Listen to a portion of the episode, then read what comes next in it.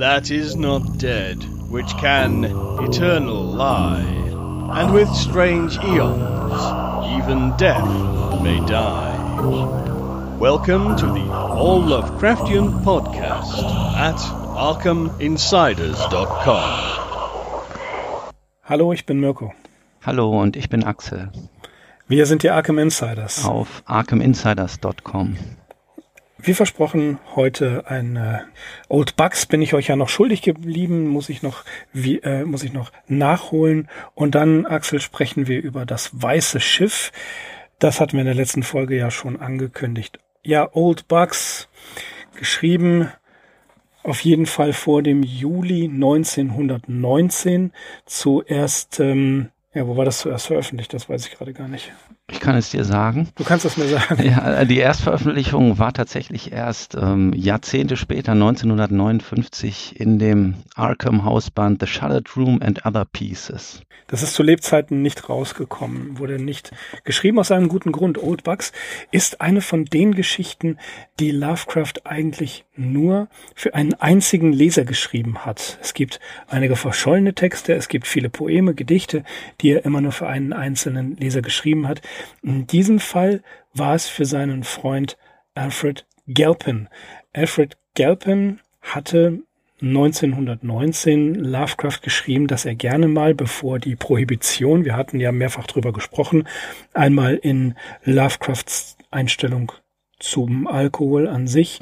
Und als wir über Sweet Ermengarde gesprochen haben, im Juli 1919 griff die Prohibition in den USA um sich und Galpin wollte, bevor die Prohibition eintrat, gerne nochmal Alkohol probieren, was Lovecraft natürlich absolut nicht tolerieren konnte.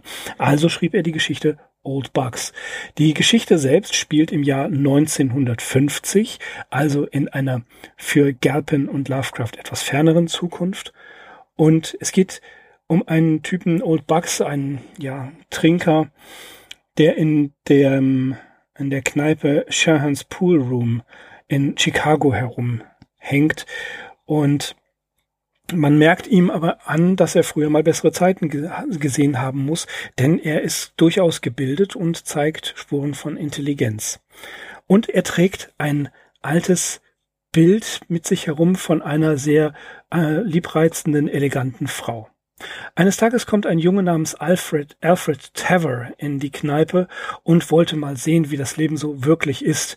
Er erzählt von sich, sehr freimütig, dass er der Sohn eines gewissen Carl Trevor sei, eines Anwalts und einer Frau, die Gedichte schreibt mit dem Namen Eleanor Wing. Eleanor selber, also Carls Mutter, ist früher mal mit einem Mann namens Alfred Galpin verheiratet gewesen, einem brillanten Gelehrten, einem Schriftsteller von einigem Talent, der allerdings so eine gewisse bösartige, ja, oder böse Tendenz zum Alkohol entwickelt hatte. Und der Alkohol, den er damals getrunken hat, der habe ihn verdorben. Und hat, das hat natürlich seine, seine ganzen Verhaltensweisen haben dazu geführt, dass die Ehe geschieden wurde. Alfred Trevor bestellt sich einen Whisky und bevor er es schafft, diesen Whisky überhaupt zu trinken, schlägt der Old Bugs ihm das Glas aus der Hand und ähm, dabei gehen sogar einige Flaschen zu Bruch und Old Bugs stirbt an Übererregung. Trevor fragt sich, was diese ganze Geschichte soll. Auch die umstehenden Saufkumpanen verstehen es nicht so ganz. Das Bild, das Old Bugs immer liebkost hat, das er immer betrachtet hat, wenn er im Suff war, das wird herumgereicht, bis es schließlich auch Alfred Trevor in die Hand nimmt. Und siehe da, Alfred Trevor erkennt die Frau auf dem Bild. Es ist nämlich seine eigene Mutter.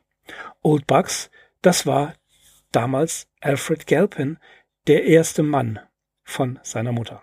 Ja, diese Story geschrieben, um Gerpin davon zu überzeugen, dass er keinen Alkohol trinken soll. Und ja, ein bisschen Selbstparodie ist da drin.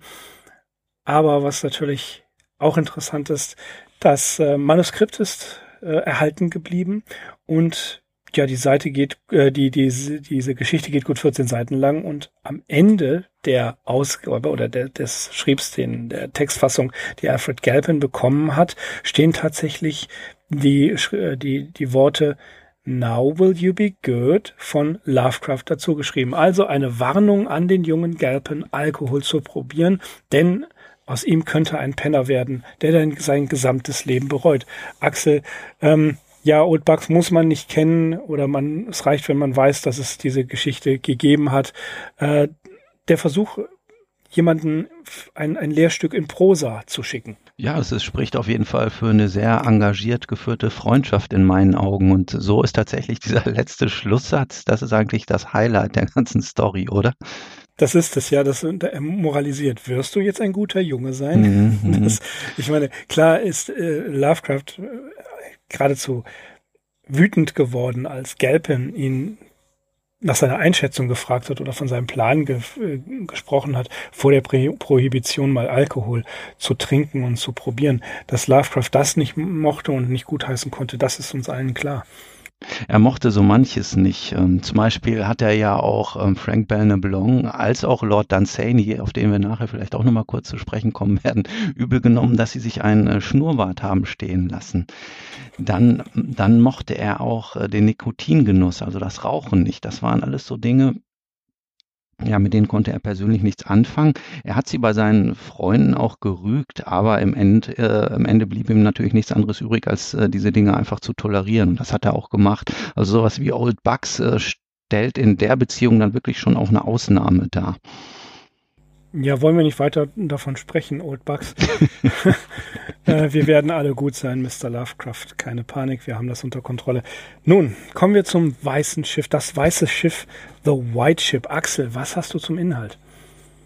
Ja, ähm, geschrieben wurde diese recht bekannte Geschichte, deren Kenntnis wir vielleicht auch größtenteils voraussetzen dürfen, im Oktober 1919 und sie wurde dann erstmals veröffentlicht im United Amateur im November desselben Jahres. Nun haben wir tatsächlich eine dieser sogenannten Dunsanian Stories von Lovecraft. Wir hatten ja in Folge 101 uns schon einmal mit Polaris befasst, das einen sehr ähm, Dunsany-mäßigen Eindruck macht, aber tatsächlich noch entstanden ist zu einem Zeitpunkt, als Lovecraft von Dunsany noch keine Kenntnis genommen hatte. Das ist jetzt anders. 1919, im Herbst 1919, merkt man deutlich, dass er sich äh, mit dem Iren Strich Engländer schon etwas vertraut gemacht hat und dass er eben auch ja versucht etwas ähnliches zu produzieren. Worum geht es in das Weiße Schiff? Ähm, die kurze Geschichte wird erzählt aus der Sicht eines gewissen Basil Elton. Das ist der Wärter des Leuchtturms von North Point und schon ähm, dessen Vater und dessen Großvater übten diesen Job aus zu einer Zeit, als noch die majestätischen Schiffe der sieben Weltmeere vorbeizogen. Eine Zeit, die freilich jetzt vorbei ist, denn mittlerweile erblickt Elton nur noch selten ein Schiff. Ein Fahrzeug indes, das ist von besonderer Bedeutung und das ist natürlich das Weiße Schiff mit seinen seltsam langen Ruderreihen, das in den Mondnächten zügig und still an dem ähm, äh, Leuchtturm vorbeigleitet. Und schon wiederholt hat sich ein an Deck befindlicher bärtiger Mann in einer Robe unseren, äh, unseren Wächter eingeladen mitzufahren. Ja, schließlich nimmt Elton diese Einladung auch an und über eine Brücke aus Mondschein gelangt er auf das Fahrzeug wo er sich in einer fremden, doch ihm seltsam vertrauten Sprache mit dem Bärtigen unterhält. Es geht vorbei an den Küsten ferner Länder voller exotischer Pracht und Merkwürdigkeiten. Da gibt es das Land Zar, wo alle schönen Gedanken, Träume und Gedanken wohnen. Also zweimal Gedanken. Ich weiß nicht, hier habe ich mir irgendwie was Falsches aufgeschrieben, ähm, die einmal nur zu den Menschen kommen und dann vergessen werden. Oder das Land Talarion, die Stadt der tausend Wunder, wo all jene Rätsel wohnen, die ein Mensch vergebens zu ergründen trachtet. Doch verbirgt sich hinter den prächtigen Bauwerken und verlockenden Gärten dieser fremden Gestade oft eine andere, eine zweite Wirklichkeit, die, wie zum Beispiel im Fall von Talarion, von Tod und Irrsinn bestimmt wird. Der Bärtige rät daher auch ab von einem Besuch dieser trügerischen Orte.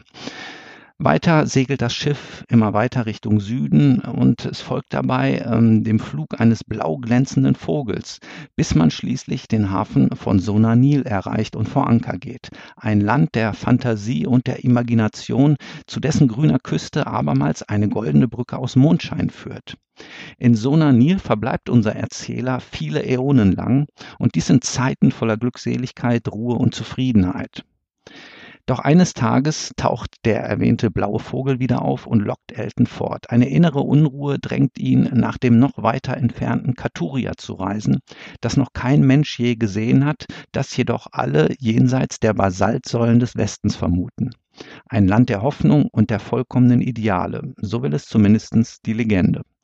Wiederholt rät jetzt unser Bärtiger ab von dieser Art Fernweh mit der Begründung, niemand wisse, was jenseits der sagenhaften Basaltsäulen liege. Doch Elton kann sich schließlich durchsetzen und so verlässt das weiße Schiff den Hafen von Sonanil Richtung Westen. Während der Fahrt gaukelt Elton oder gaukelt die Fantasie Elton Katuria in den schönsten Farben vor, als ein architektonisches Wunderwerk, erbaut aus den kostbarsten Materialien und von vollendetem künstlerischen Geschmack. Am 31. Tag der Reise erblicken sie endlich in der Ferne die Basaltsäulen des Westens. Noch einmal fleht der bärtige Elton an, umzukehren, doch abermals kann dieser sich gegen ihn durchsetzen und das Schiff nimmt Kurs auf die nebelverhangenen Säulen, aus deren Richtung auch eine unbeschreiblich süße Musik ertönt.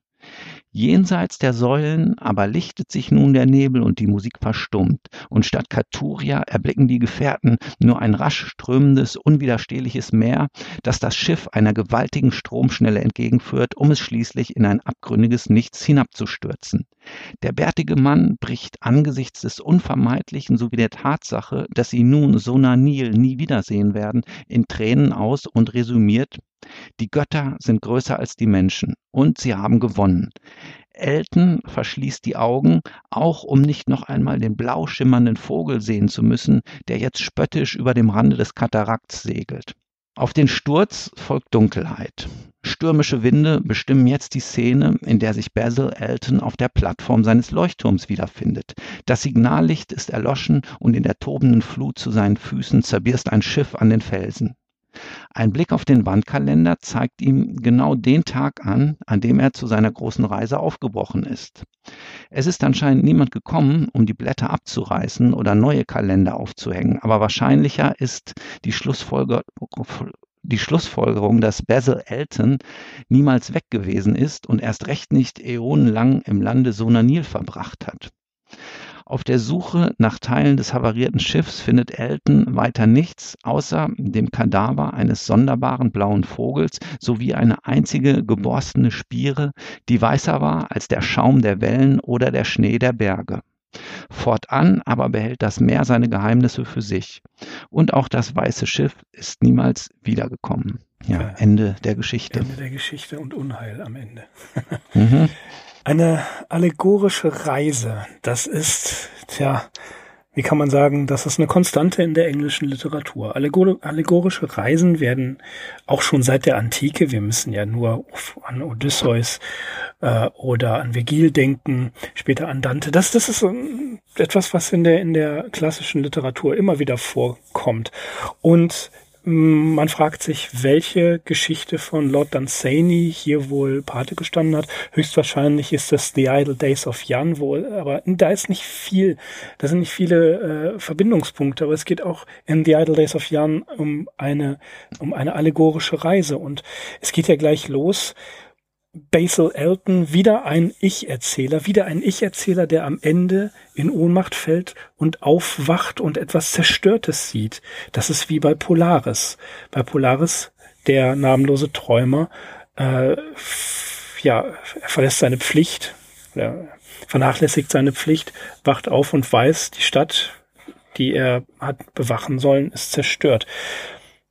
Der North Point, das North Point Leuchtfeuer, der North Point äh, Leuchtturm, den gibt es tatsächlich, aber ist höchstwahrscheinlich nicht derselbe, denn der ist ähm, in Milwaukee, also sprich an den Great Lakes, und da kommt niemals ein Schiff aus Süden, also ein fiktiver Ort. Interessant äh, sind die verschiedenen Symbole, die wir hier finden, wie zum Beispiel die schleimigen Klippen, die man immer nur bei Ebbe sieht. Das ist ja schon etwas, also die Flut umspült alles und ist die Flut erstmal weg. Wir erinnern uns an Dagon. Ja, dann äh, sieht man plötzlich das, was unter dem Wasser, unter der Wasseroberfläche ist.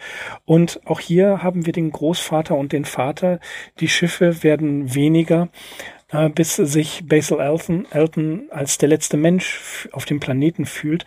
Auch ein äh, sehr allegorisches Stück, ein, ein symbolisches. Er, der letzte Mensch auf dieser irdischen Welt, der nachher den Übergang, und wir können es ruhig so nennen, in die Traumlande findet. Ähm, der Ozean erzählt Geschichten. Auch das ist ein klassisches Symbol. Der Niedergang, die Kenntnisse alter Männer und dann kommt eines Tages aus dem Süden das Schiff. Es kommt regelmäßig vorbei, das ist auch wichtig zu wissen. Und erst so nach und nach will Basil der Aufforderung des bärtigen Mannes, offensichtlich des Kapitäns, Folge leisten und geht über diese Mondbrücke. Ja, der bärtige Mann, wo du schon die Symbole angesprochen hast, man kann das wirklich hier so durchdeklinieren. Das äh, scheint mir ja doch so ein bisschen ähm, die personifizierte Sehnsucht zu sein, weil, wie gesagt, der, sein Ruf, diese Einladung, die besteht über einen längeren Zeitraum hinweg und irgendwann entschließt sich ja Basil, ihm zu folgen. Und gleichzeitig ähm, ja, entpuppt sich dieser bärtige Mann eben auch als, als das warnende Gewissen, die warnende Stimme, die ähm, er schließlich ähm, nur allzu gerne übertönt und ähm, ja trotz besseren Wissens dann auch ausschaltet und die dann eben zu dem deprimierenden Schluss auch führt. Ich glaube eher, dass das Symbol der der Sehnsucht, was du gerade angesprochen hast, eben jener blaue seltsame Vogel ist, der ja Basil auch lockt, der das Schiff lockt. Ähm, Blau als Symbolfarbe für den, für den Himmel, für die Ferne, für die Weite, für die Unendlichkeit. Das ist ja seit der deutschen Romantik, vor allen Dingen seit Novalis und noch einigen anderen Dingen, also Novalis, Heinrich von Ofterdingen fällt mir natürlich ein, die blaue Blume der Sehnsucht. Ähm, das sind, das, das ist ein, eine Symbolfarbe für die Seele für das Unbewusste und für das Unbekannte. Und dieser Vogel, der ja sie nachher nach Kathuria, du hast es vorhin schon gesagt, lockt, ähm, geht das Symbol der Sehnsucht und der Mann, der bärtige Mann, damit assoziiert man ja einen, einen weisen Mann, der in Roben gekleidet ist, ist tatsächlich die Stimme der Vernunft, denn sie gehen oder sie, sie fahren am Land Saar vorbei, aber der bärtige Mann warnt ihn. Wer diese Küste betritt, der darf niemals mehr in seine Heimat zurückkommen. Thalarion, die Stadt der tausend Wunder, all jene Mysterien, die der Mensch vergeblich äh, gesucht hat. Aber Salarion, die Stadt der tausend Wunder, haben viele betreten. Keiner ist zurückgekehrt. Die Menschen verwandeln sich dort in Dämonen und Irrsinnige. Und schließlich das Land Xura, das letzte der, der Länder, die sie passieren, bevor sie Sona Neil erreichen. Ja, da ist ja auch äh, hochinteressant die Beschreibung, äh, dass das da gegensätzlich ist. Man sieht die Freude, man hört die Harmonie, also man sieht und hört etwas und dann kommt ein Wind aus dem Landesinneren und dann offenbart sich das, was wir ja schon mal in äh, einer früheren Folge gesagt haben, plötzlich dieser Geruch, der total komplementär zu dem steht, was man eigentlich sieht. Man sieht einen, ja, eine, eine fast eine Idylle und dann riecht man den äh, Grabesgestank offenliegender Friedhöfe. Ja, Xura, das Land unerreichter Wonnen. Also diese drei Länder passieren sie und jedes Mal warnt der Bärtige. Und in Sonanil schließlich gehen sie an Land. Ja, Sonanil, das ist natürlich der Ort, ähm, mit dem man sich eigentlich hätte einfach mal bescheiden können. ja, man will ja immer mehr haben. Das genau. hätte gereicht, genau. Ähm, ja, das ist natürlich, ähm, auch da kann man jetzt wieder ähm, die äh, griechische Historie anführen, die Epikureer. Und ähm, mich erinnert das schlicht und einfach natürlich auch an das ähm, bekannte Märchen der Gebrüder Grimm, das noch auf eine ältere äh, Version zurückgeht vom Fischer und seiner Frau. Ja. Äh, da sind ja auch nie zufrieden mit dem, was sie haben und es muss halt immer mehr sein. Es ist die und am Frau, Ende, die nie zufrieden ist. Ja, es ist die Frau, die nie ja. zufrieden ist, genau. Das stimmt schon. Aber am Ende landet man halt wieder in seinem Pisspot, so wie unser Elton hier wieder an seinem ähm, Leuchtturm landet. So. Ja, ja, also äh, in, in dem äh Butche Butche, in dem Märchen oder in dieser Erzählung, äh, haben sie es ja, glaube ich, bis zur Kaiserin geschafft oder dergleichen. Hm, also so, genau, und sie will dann Päpstin werden. Sie will Päpstin werden und dann knallt's, ne? Hm, das funktioniert. Ja, dann knallt's. Ja. Ähm, aber ja, Sonanil. Sonanil ist interessant. Ich denke da an eine andere Stadt, die in der Fantasy-Literatur in einem meiner absoluten Lieblingszyklen über allen anderen Zyklen, nämlich den Zyklus des ewigen Helden von Michael Moorcock. Da gibt es diese Stadt auch. Sie heißt Tannelorn. Sie ist das, was man, was eigentlich zum Beispiel Elric sucht. Und als sie es gefunden haben, ja, da langweilen sie sich irgendwann. Und so ist es ja in Sonanil auch. Es gibt dort weder Raum noch Zeit und er ist dort Äonen, also einen unübersichtlichen Zeitraum von Jahrhund Jahrtausenden dort gewesen. Und irgendwann kommt diese, ähm, kommt die Sehnsucht wieder tatsächlich in, ähm, im, im Jahr des Tharp, was ich auch lustig finde, im Jahr des Tharp, plötzlich erscheint dieser Vogel wieder. Und das entfernte Cathuria, was gesagt wird, es ist ein Land der Hoffnung. Aber der bärtige Mann, der sagt, vorsichtig vor diesen Meeren, die Richtung Cathuria führen, äh, wo es angeblich liegen soll, man weiß es ja noch gar nicht. Was könnte besser sein als Sonanil, wo es weder Schmerz noch Tod gibt und niemand weiß, was jenseits der Basaltsäulen des Westens liegt. Und während der, während Basil sie dann doch oder den Bärtigen und die Crew doch überredet, zu den Basaltsäulen des Westens zu fahren. Da malt er sich das ja hier äh, fast zwei Seiten lang aus. Und ähm, seine gesamte Fantasie übernimmt ihn und er schwärmt von Cathuria. Und du hast es erzählt, am 31. Tag, da sehen sie die Basaltsäulen des Westens und dann kommt diese, diese Musik. Die süßesten Lieder Sona Nils konnten da nicht mithalten. Und das erinnert natürlich an Odysseus und die Sirenen. Interessanterweise ähm, ist die äh, ist die Insel der Sirenen ganz in der Nähe der Meerenge zwischen Scylla und Charybdis und das Land Cathuria, auf das sie zufahren, ja, da wird von einem monströsen Katarakt, also eben diesem, diesem, äh, ja, eine Art Strudel, eine Art Fallwasser gesprochen, eben wie bei Scylla und Charybdis. Also das wird hier ein äh, zusammengebracht. Man sprach übrigens von der Straße von Messina zwischen Kalabrien und Sizilien. Da soll die Insel der Sirenen und Scylla und Charybdis gewesen sein. Und wie Odysseus, der ja auch über die Grenzen hinaus wollte, stürzt das Schiff ab. Es stürzt in diesen Katarakt hinein und erleidet Schiffbruch. Ja, und das ist dann auch doch nochmal eine drastischere Parallele, wenn wir nochmal äh, Lord Dunsany und sein Land des Jan oder Idle Days on the Jan heranziehen. Das endet nämlich auch damit, dass diese Fahrt, die allerdings auf einem Fluss, nämlich dem Jan, stattfindet und auf einem Schiff namens Stromvogel. Ähm, der Fluss mündet irgendwann ins Meer und bevor sie das Meer erreichen, müssen sie ein ähm, Felsentor, das sogenannte Tor des Jan, passieren.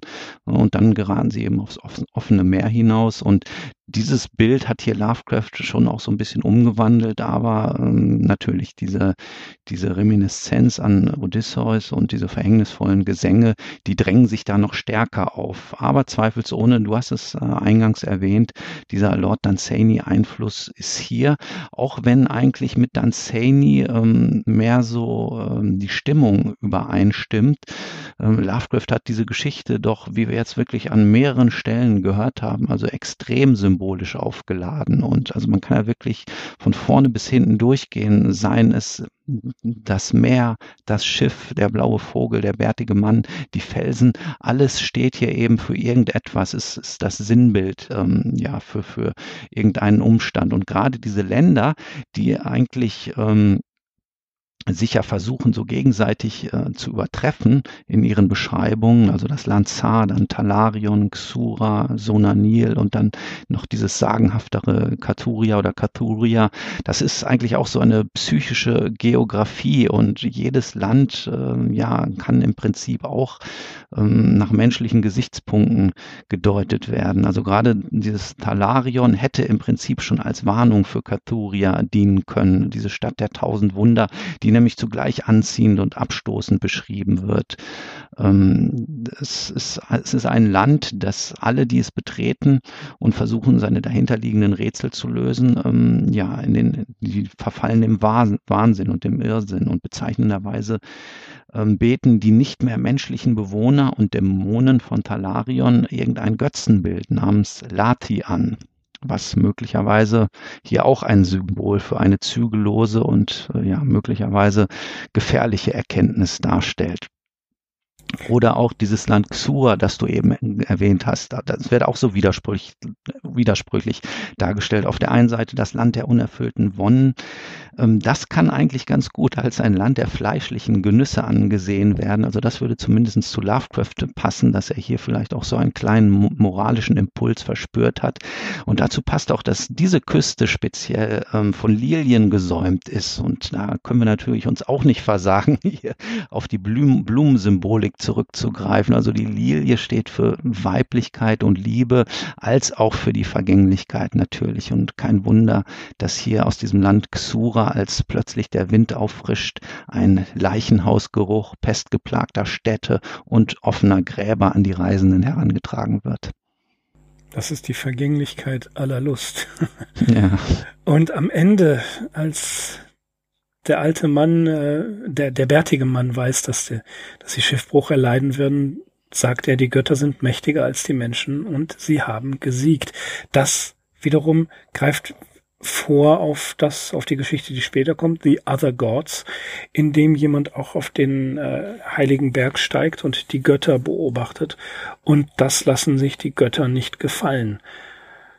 Ähnlich wie bei Polaris, der vielleicht Schläfer, auf jeden Fall der Reisende, erwacht aus seiner Reise und muss feststellen, dass er hätte beispielsweise in Sonanil bleiben können und ein, äh, ja, man kann sagen, eine, eine wunderbare Existenz hätte führen können, aber die Hybris, die Neugier, aber auch die Sehnsucht treiben ihn so weit, dass er viel riskiert und schließlich am Ende alles verliert. Er weiß nicht, ist das ein Traum gewesen? Er findet diesen Körper des Vogels, den Kadaver, und er findet diese ein Stück weiße Planke. Äh, und der Ozean erzählt ihm keine Geschichten mehr. Der Ozean, der anfangs dem noch nicht eingeweihten Leuchtturmwärter Basil Elton stückweise ein wenig erzählt hat. Und dann schließlich immer mehr. Und dann schließlich immer mehr von den von den fernen Ländern bis er möglicherweise nach Gutdünken des Ozeans reif genug gewesen ist, dass das weiße Schiff kommen kann. Und er versündigt sich an diesem Geschenk, indem er es über die Maßen übertreibt. Und schließlich wird er dafür bestraft, dass er nicht weiß, was mit dem weißen Schiff ist, dass es keine Rückkehr mehr in diese Traumlande gibt und dass er eine noch schlimmere Existenz führt als vorher, denn der Ozean spricht nicht mehr zu ihm. Mhm, also ich meine auch, dass der Ozean hier schon so ein außerweltliches Element darstellt, äh, wie du gesagt hast. Also er kommuniziert, er hält Zwiesprache mit dem Meer und dieses erzählt ihm erst so ja, kürzere Geschichten von ruhigen Stränden, nahen Hafenstädtchen und so weiter. Und immer später, immer weiter sind es dann Geschichten von seltsamen und weit in Raum und Zeit entlegenen Dingen. Also da kommt eben wirklich so eine außerweltliche Komponente hinzu.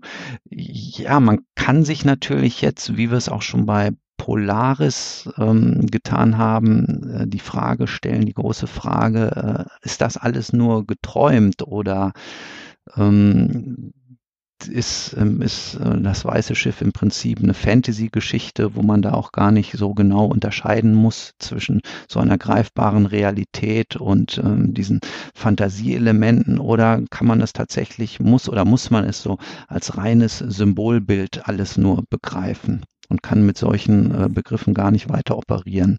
Traum, Realität, Wachzustand und so weiter. Äh, es ist eine allegorische Geschichte und was äh, du vorhin gesagt hast, das ist, äh, was, was sagtest du, eine, die, eine psychische Landkarte oder eine mhm. Landkarte der, der Psyche, das gefällt mir sehr gut, weil wir anhand der Symboliken sehr wohl erkennen können und sehen können, dass hier Stimmungen aufgegriffen werden, dass hier Tugenden und Laster aufgegriffen werden und dass, ja, Lovecraft versucht es allegorisch in eine Dunsany Schrägstrich Edgar Allan Poe, denn was den Ozean angeht, wissen wir ja auch, dass es ein Motiv bei Edgar Allan Poe gibt. Äh, und später natürlich Clark Ashton Smith. Ähm, ja, dass, dass das alles zusammenfällt und Lovecrafts Dichtung nicht einfach nur eine, wie ich finde, gerade beim Weißen Schiff nicht eine Aneinanderreihung von irgendwelchen fantastischen Ländern mit irgendwelchen Beschreibungen ist, sondern dass er sich sehr wohl hinter diese, äh, dahinter etwas an Bedeutung gebaut hat. Ja, das ist nicht einfach nur jetzt, das ist hier ein abgefahrenes Land, das riecht nach Friedhöfen, dann gibt es hier ein, ja, dann gibt, dann gibt es hier ein Land, wo alles ist, worüber wir mal nachgedacht und vergessen haben. Dann gibt es dieses tolle Land, dieses, äh, dieses Idyll, ähm, wo wirklich die Zeit nicht vergeht und man äh, eigentlich wirklich Zeit hat, sich auszuruhen und eigentlich ein gutes Leben bis in alle Ewigkeit führen könnte. Und dann gibt es diese Verheißung. Ähm, man, man kann fast schon sagen, dass, äh, dass es wie äh, die Vertreibung aus dem Paradies. Ja, er wird gelockt, er wird angelockt von falschen Versprechungen. Er hat diesen, diesen Mentor, eben den bärtigen Mann, der ihm, der ihn dreimal davor warnt, dass diese Länder, an denen sie vorbeifahren, eben sehr, sehr gefährlich für Menschen sind. Und dass sie dann in Sonanil landen, dem Land der Verheißung. Und er warnt Basil davor, darüber hinauszugehen, über das hinauszugehen, wozu er vielleicht bestimmt wurde oder was ihm auch ähm, zu sagen, man kann sagen, was ihm gegönnt wurde, was ihm gegeben wurde, dass man damit hätte zufrieden sein müssen oder sollen. Hm. Ähm, wo du das eben gesagt hast, das ist nicht einfach nur an eine, eine Aneinanderreihung von fantastischen Orten.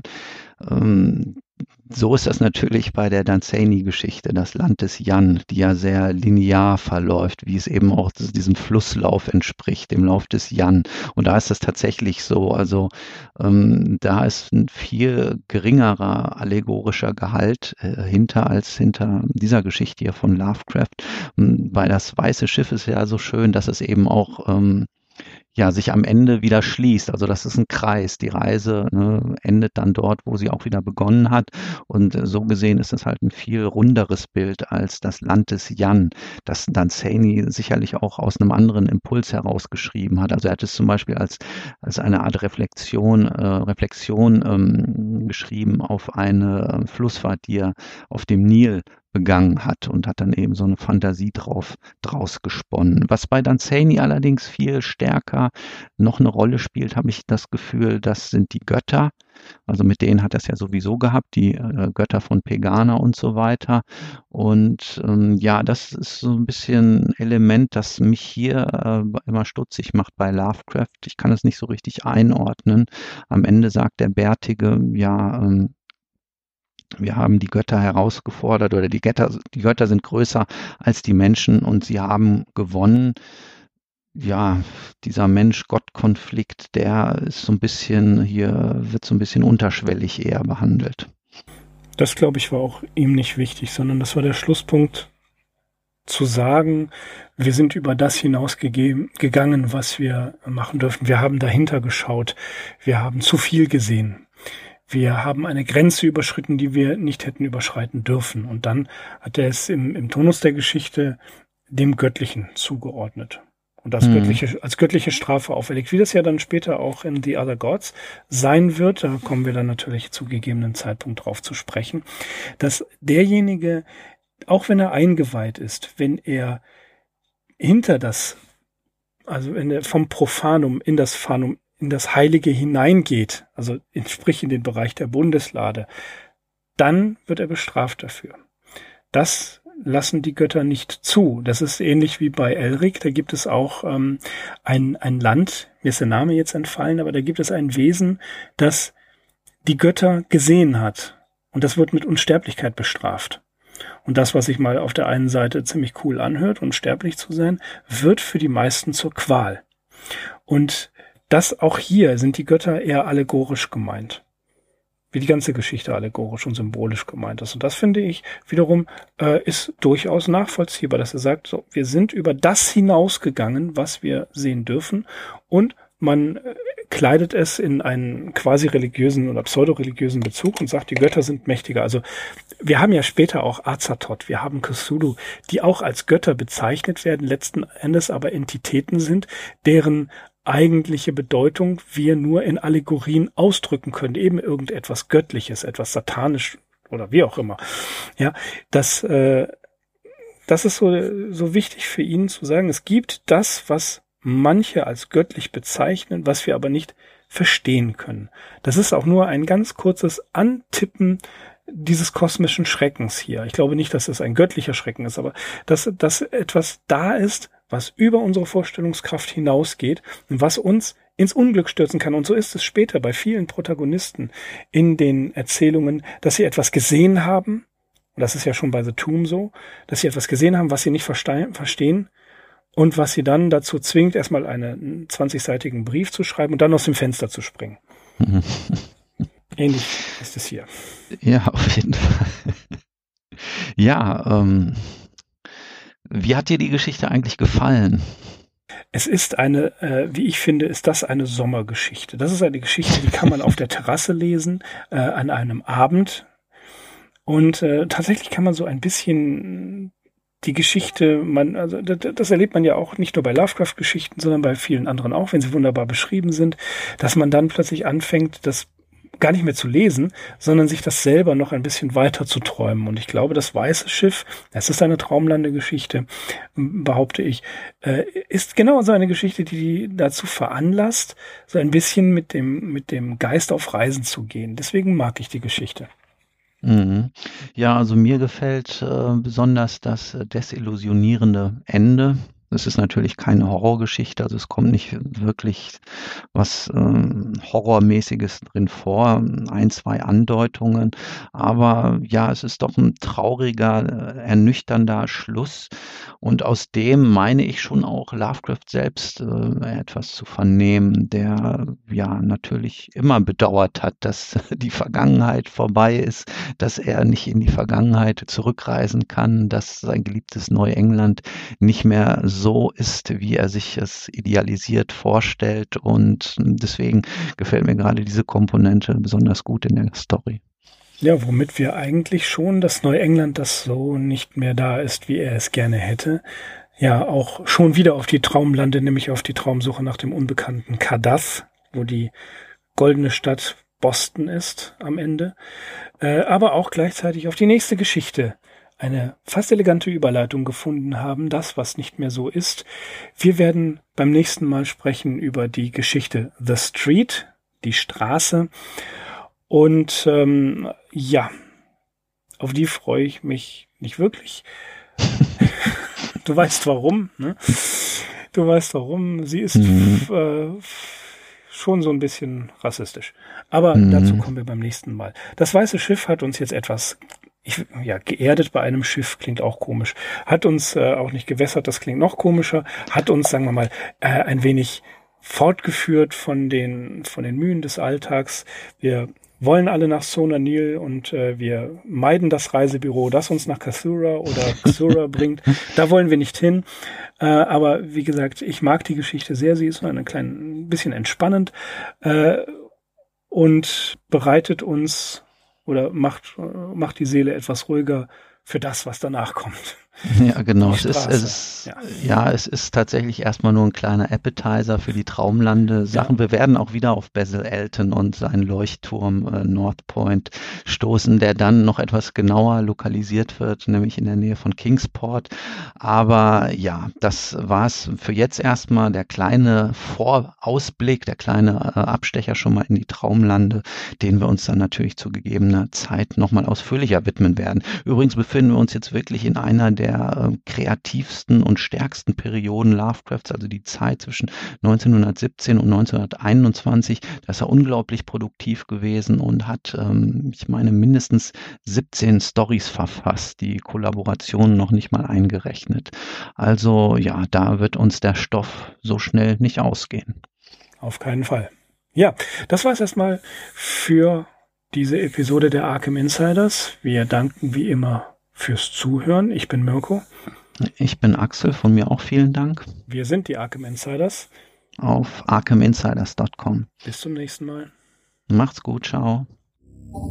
That is not dead, which can eternal lie, and with strange eons, even death may die. Welcome to the All Lovecraftian Podcast at ArkhamInsiders.com.